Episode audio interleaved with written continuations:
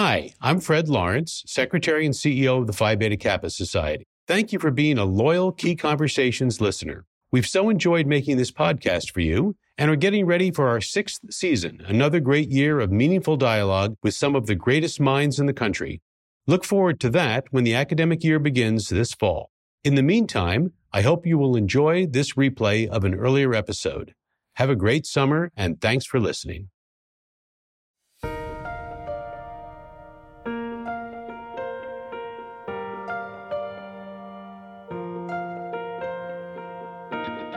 Hello and welcome to Key Conversations with Phi Beta Kappa. I'm Fred Lawrence, Secretary and CEO of the Phi Beta Kappa Society. Since 2018, we've welcomed leading thinkers, visionaries, and artists to our podcast. These individuals have shaped our collective understanding of some of today's most pressing and consequential matters, in addition to sharing stories with us about their scholarly and personal journeys. Many of our guests are Phi Beta Kappa visiting scholars who travel the country to our Phi Beta Kappa chapters, where they spend two days on campus and present free public lectures. We invite you to attend. For more information about visiting scholar lectures, please visit pbk.org.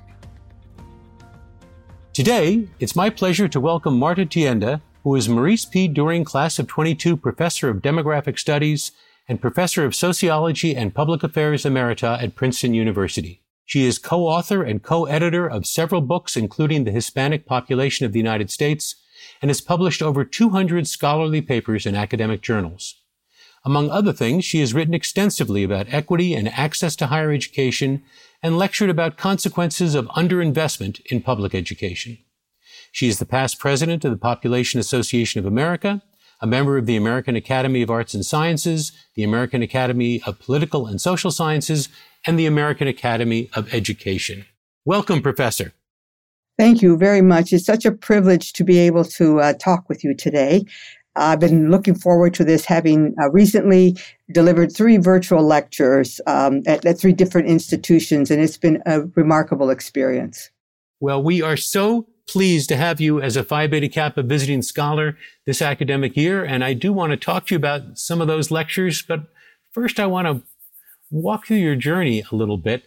Did there come a moment when you thought to yourself, I want to be a demographer, or maybe if not in those words, that you thought to yourself, I'm fascinated with population issues and population studies, and if I can swing it, this is what I want to do? Well, it's interesting when you're coming from a background like I do, where, where uh, my parents had very low levels of education. I'm first generation in the late 60s, early 70s. I could see that teaching was a good profession and I had some skills. So I, I entered uh, Michigan State with a degree in Spanish literature, seeking a degree in Spanish literature which I received, but along the way, life interfered. I had an internship between my junior and senior year certifying migrant farm workers for food stamps. And it was an eye opening experience because even though I had not had much social science training, I was in the honors college, so I got to pick and choose and did, I took great courses, but I didn't have uh, the requirements, the required distributions. I, for me, it was a return to my own journey because I had been in those fields picking crops when I was a child in Michigan when daddy was laid off. And then I was encountering people who were talking about the fourth count. I didn't know what the fourth count, but people were talking about the fourth count in the census. And I thought, well, the fourth count. Well, that was when they began to enumerate uh, population characteristics, and that's how they begin to count the Hispanic population. So you can see I'm backing into what ultimately became my career path. And I returned and finished my degree at Michigan State in a couple of quarters, but then I got a statewide appointment working with the Cooperative Extension Service, working with the Hispanic population across the state. And I had to learn more about population, where it was distributed. And so that was my entree into demography. Ford Foundation had a fellowship program. Of course, I applied in Spanish literature and I was accepted in institutions. I went to UT Austin because that was the place that had a really strong program in Spanish Peninsular literature and Latin American literature. But I met my mentor. That was for your master's and, and PhD. Master, right? but I didn't do it in literature. I transferred out because I'd had that experience. So when I got there, I already knew I was in the wrong field. And I took a, my first sociology course ever when I was a graduate student. It was an introduction class. And then I was, took one on, on Mexican society. And it was that very first semester that I met my uh, major professor, who was a demographer. And that was my journey into sociology, into demography. To be perfectly honest, literature was my introduction to sociology because literature portrays the society in so many ways. And looking back, I can see how the literature of Spain evolved, uh, representing its, its uh, rise and fall from being a, a, an imperial colonizer to the state it is today. You know, I, I was very fascinated by numbers. Interesting that you talk about literature as a sort of introduction or a way into sociology. Uh, we talk about the way that the liberal arts are, in fact, integrated in a very deep and substantial way. Uh, I like to quote uh, Harold Bloom's observation that we read imaginative fiction because we can't know enough other people. Through our reading, we meet people uh, some of whom are real and some of whom are fictional. It doesn't matter. Uh, it opens up whole new kinds of people to us, whole new worlds to us. Uh, and in a sense, that's what happened with you. Was that, do you think it was self conscious as you were studying literature? Were you thinking to yourself, this is what's happening to me? Or that's looking back on it that you realized that? That's my reflection after a 40 some year career as a social scientist. Uh, I think, as a concrete example, uh, um, Love in the Times of Cholera, which is Garcia Marquez, one of my favorite novels. And I couldn't stop reading it in Spanish. I just couldn't put it down. And then we go through this COVID pandemic right? There are some very strong parallels of how he was portraying the times of cholera with the way we're experiencing pandemics and the challenges it poses for personal relationships. It's at a micro level, but there's also societal levels of who is exposed and who isn't exposed. I would take it class by class. But these survey courses really force you to think through more broadly literatures and how they are speaking to the times. Before we go forward in time, I, I want to go even further back in time now. Uh, you alluded to your own experience in the fields, actually, as a girl. Tell us a little bit about that and, and how this all led to Michigan State and the beginnings of an academic career. I, I had to write a paper recently of our own conversations that a couple of social scientists are doing um, a collection of women um, authors, scholars, and social sciences who are reflecting on their past, that they can bring in a segment of, of their own experience and tie it to some social science constructs. And I decided to write on poverty. I wrote about my experience in the fields because I remember as a child, we were living in the migrant camps. And the reason we were there is my dad was laid off and there's a big family and we had to get school supplies. So just pack us all in the car and go live in the migrant camps and do tomatoes. And another summer we did cherries. So it's a whole family affair. So everybody was pitching in. Uh, to make ends meet. What was striking to me that still resonates, and I wrote about this in the essays, was when I realized we were poor. I would look at this big white house, which is the grower's house, and where we were living, we didn't have, uh, in, you know, in all the plumbing was outside in outhouses and there was one source for water that we had a pump. And i had these memories of these pieces and i blocked out the things i don't want to remember. How did we all sleep in two in two rooms and whatever? But i do remember that contrast.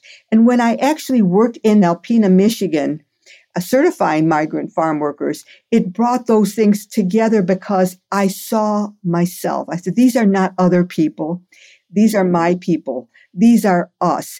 Sitting inside one of the homes, the grower, his wife was crying to me saying he's going to plant something he shouldn't. I didn't know about vertical integration at the time. I taught sociology of agriculture, but these experiences shaped the way I understood reality. I wasn't going to take sides with the growers or with the workers. I said they, we all need each other and let's try to work together and come up with a common solution. And that was how I approached things. I wanted to solve the problem, not create problems. But uh, that White House, suddenly, I wasn't on the outside, I was on the inside. And they saw me as one of the officials. And now you can see why I became so passionate about it that I could link my own history to this future and trying to understand it and make it better. But I also remember something from Cervantes about the, the, the, the, dog who would, they, they would criticize the dog who would protect the orchards. He said the, the dog of, of the orchard owner, he won't eat the fruit, but he won't let us eat it either. And so there you see the boundaries between availability and who can access. I resonate with my literature training in trying to understand the current realities. Did you always assume that you would go to university, or was that something that came to you along the way? No, that wasn't the expectation at all. Daddy and my parents wanted so badly for us to get through high school because that's something they did not have. And in the 1950s, a high school diploma meant the kind of job you could move into managerial positions, but they both had less than third grade in uh, formal training in Mexico. So he, they just wanted us to do high school. It was their goal. My seventh grade teacher Mrs. Miller, and I can tell you what she was wearing that day a navy blue sweater and pearls. And she said, uh, she had me in the back of the room doing gerunds. I don't know what everybody else was doing, but it wasn't gerunds. So she, I was doing gerunds. And she said, What are you going to do when you finish school? I said, I'm going to be a beautician. She said, Why be? I said, Because I, I fix people's hair on my street. I was 14 years old at the time. And I said, And they like it and they pay me for it. And she said, But you could go to college. And I said, that's for rich people. And she said, You can get a scholarship. And I thought, I can't? She said, Yes, you can earn a scholarship. And you know, that was transformative. One teacher, one conversation that raised my aspirations, put a bee in my bonnet, and suddenly that was on my radar screen, college. I was president of Girls Athletic Association, and we took a trip to Michigan State um, in my junior year. And we went to Michigan State to some dance program and I went to the union and we had lunch there. I was just fascinated with the campus. I had never seen anything like it. And students lived there. I'm embarrassed to tell you, but it's actually a true story. When we went to have our um, lunch, I had fruit cocktail on a little plate and it had Michigan State symbol on it. And I put it in my pocket and I promised myself that I was going to bring it back when I enrolled. And that was the second stage in my in my journey. I did go back and I delivered on my promise. And uh, I guess the highlight for me recently, this is rather a little emotional, but um, Michigan State has um, will be giving me an honorary doctorate. Um, I was supposed to get it in 2020, but the pandemic delayed that. How moving to have traveled this path and to receive an honorary doctorate from them. How amazing. For my alma mater, because they opened the door and gave me a chance. That's where I received my Phi Beta Kappa recognition. So for me, it is a full circle. I have some other honorary doc- doctors, but and they're important, make no mistake, but to have it from your alma mater to me is really powerful. And I want to give back because I have taken advantage of opportunity. I know I worked hard, but I know there are there's so much talent that doesn't have the opportunity, and that is what drives me. That story about Mrs. Miller, I have to tell you, is a, such a powerful story, but also it it fits within a whole category of story of, of somebody who turned the key that opened the lock. When I do induction ceremonies uh, and talk to the students, I always say that all of you, I don't know you personally yet, but all of you have been deeply blessed because somebody at some point said the right word, made the right suggestion. And then I always say to them, because I can see many of them start to get this far away look, and I say, some of you are thinking of that person right now.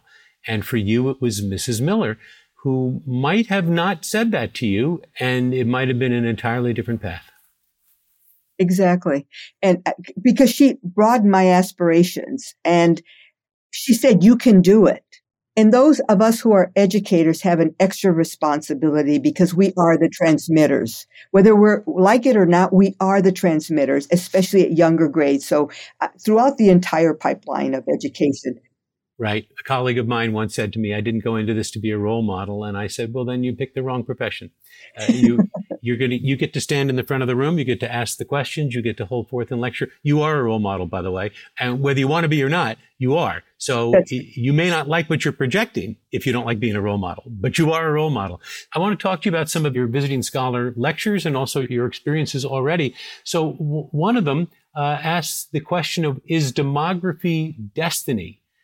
So let's talk about that a little bit. As the ethno racial composition of the U.S. population is changing, what are the implications of those changes, particularly in relationship to higher education, but generally as well? My premise is uh, demography is not destiny. Destinies are made by public policy. And we have been struggling with who we are as a nation. We've done it in the past when we had a big wave of immigration at the turn of the century. Uh, we still, uh, as a nation, the, the percent foreign born is still below what it was, but the vitriol surrounding uh, immigration and diversity, diversity is, has really changed. And I find that to be very uh, problematic. The way I approach this is uh, with the age structure in education. And I look at my own trajectory and I say, what was happening? I, now the luxury I have is to look back and see my own trajectory through where we are as a nation and wh- what was happening what in the periods during which I was being trained and during which I was developing my professional career and as I'm uh, evolving. I look at uh, the age structure of the U.S. population in, in 1970 and I look at it in, in 2020, 20, um, and that period in between.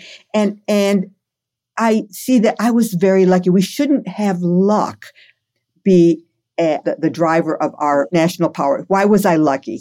Well, I entered the university at the time that we're going through a massification of higher education right after the Russians launched Sputnik, the U.S. administration started focusing on how could they get ahead of us. We were falling behind. We were underinvesting and they started all this testing. I realized that they, I was going to be double promoted early on, even though I started with limited English skills. There were opportunities to train us and, and public schools were really good. You paid taxes and you got good public schools. So I am a product of public schools. K through 12 and university and graduate school public education because the, the country was investing at the time I went. The second thing is that we would provide opportunities to train low income population. So when I attended Michigan State, they had a sliding scale for tuition.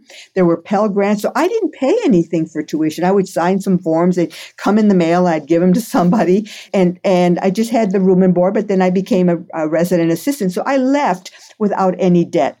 But I have looked at the cost of Michigan State when I started in 68 to what it costs today in real terms, and it's increased 3.4 times in real terms. UT Austin from 72 to today has increased 6.7 times. So would I be able to attend today? The answer is no. I would be disinclined and add to that that some groups like Latinos tend to be more risk averse with loans. So we are losing an opportunity to invest in our future because we're now going through the baby boom retirement bulge.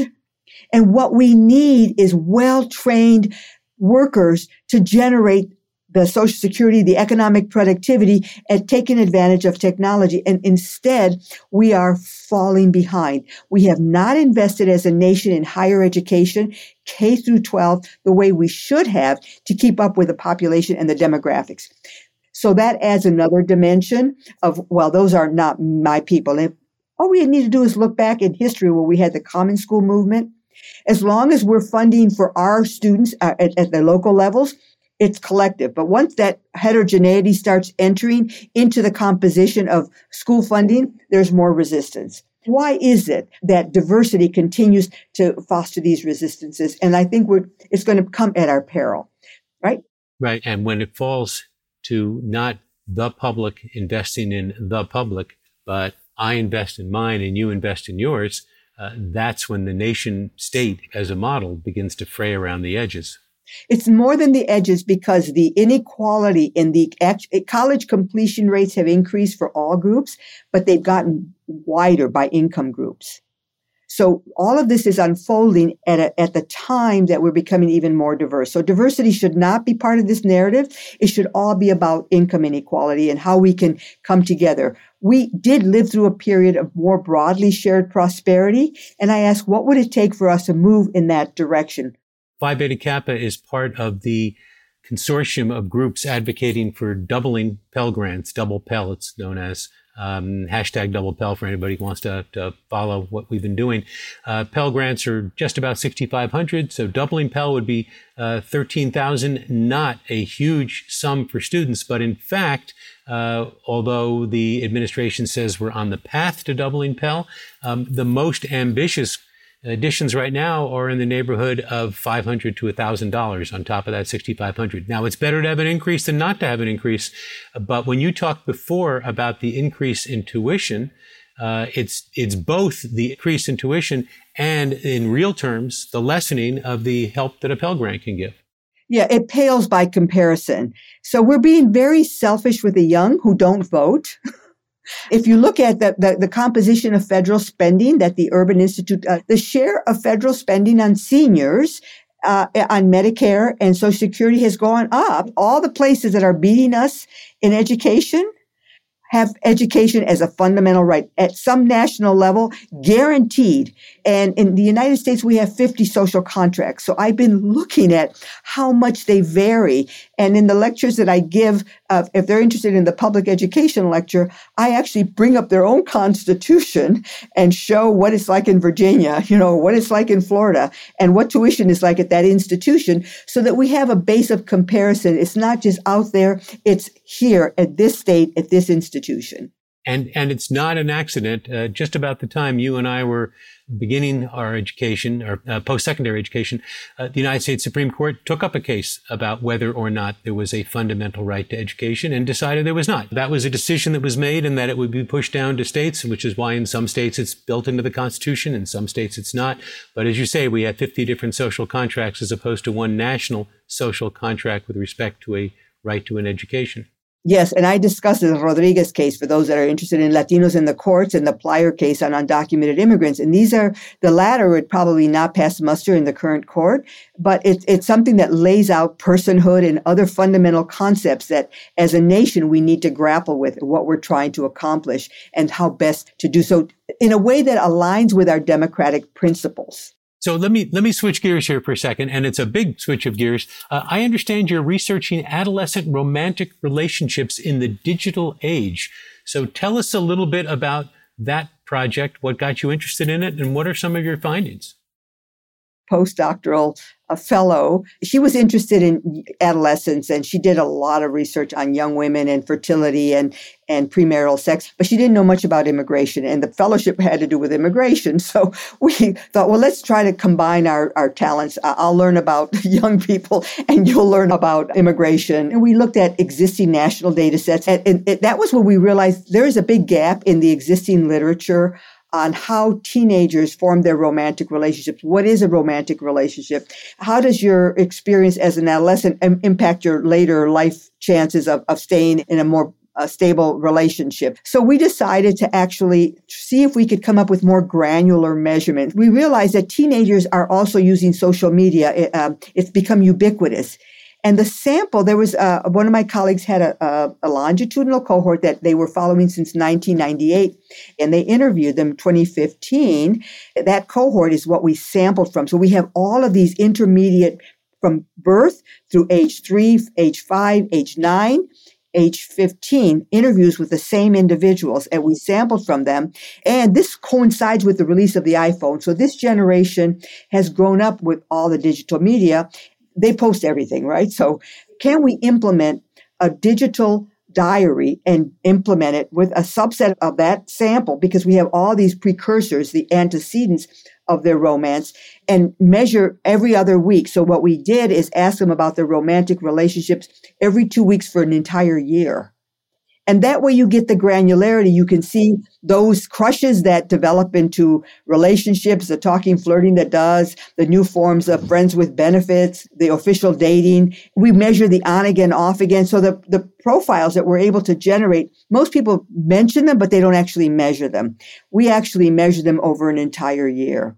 How fantastic. Well, we look forward to, to seeing that and the continuing work you're doing in the in the population area. You know, when I listen to your story, uh, there's something very American about it. It's a great American journey. I'd like to think Phi Beta Kappa has been a part of that journey, uh, going back to Michigan State uh, and is now with you as a visiting scholar. We're so honored to have you as a member of the Phi Beta Kappa family, and, and I very much appreciate your sitting down with me today at Key Conversations.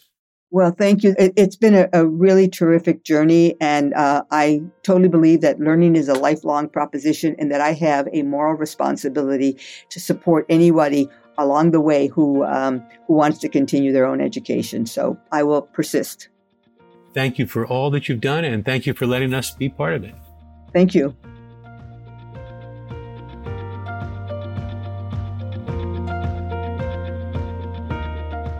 This podcast is produced by LWC.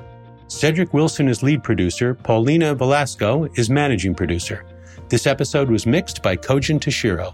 Hadley Kelly is the Phi Beta Kappa producer on the show. Our theme song is Back to Back by Jan Perchik. To learn more about the work of the Phi Beta Kappa Society and our Visiting Scholar program, please visit pbk.org. Thanks for listening. I'm Fred Lawrence. Until next time,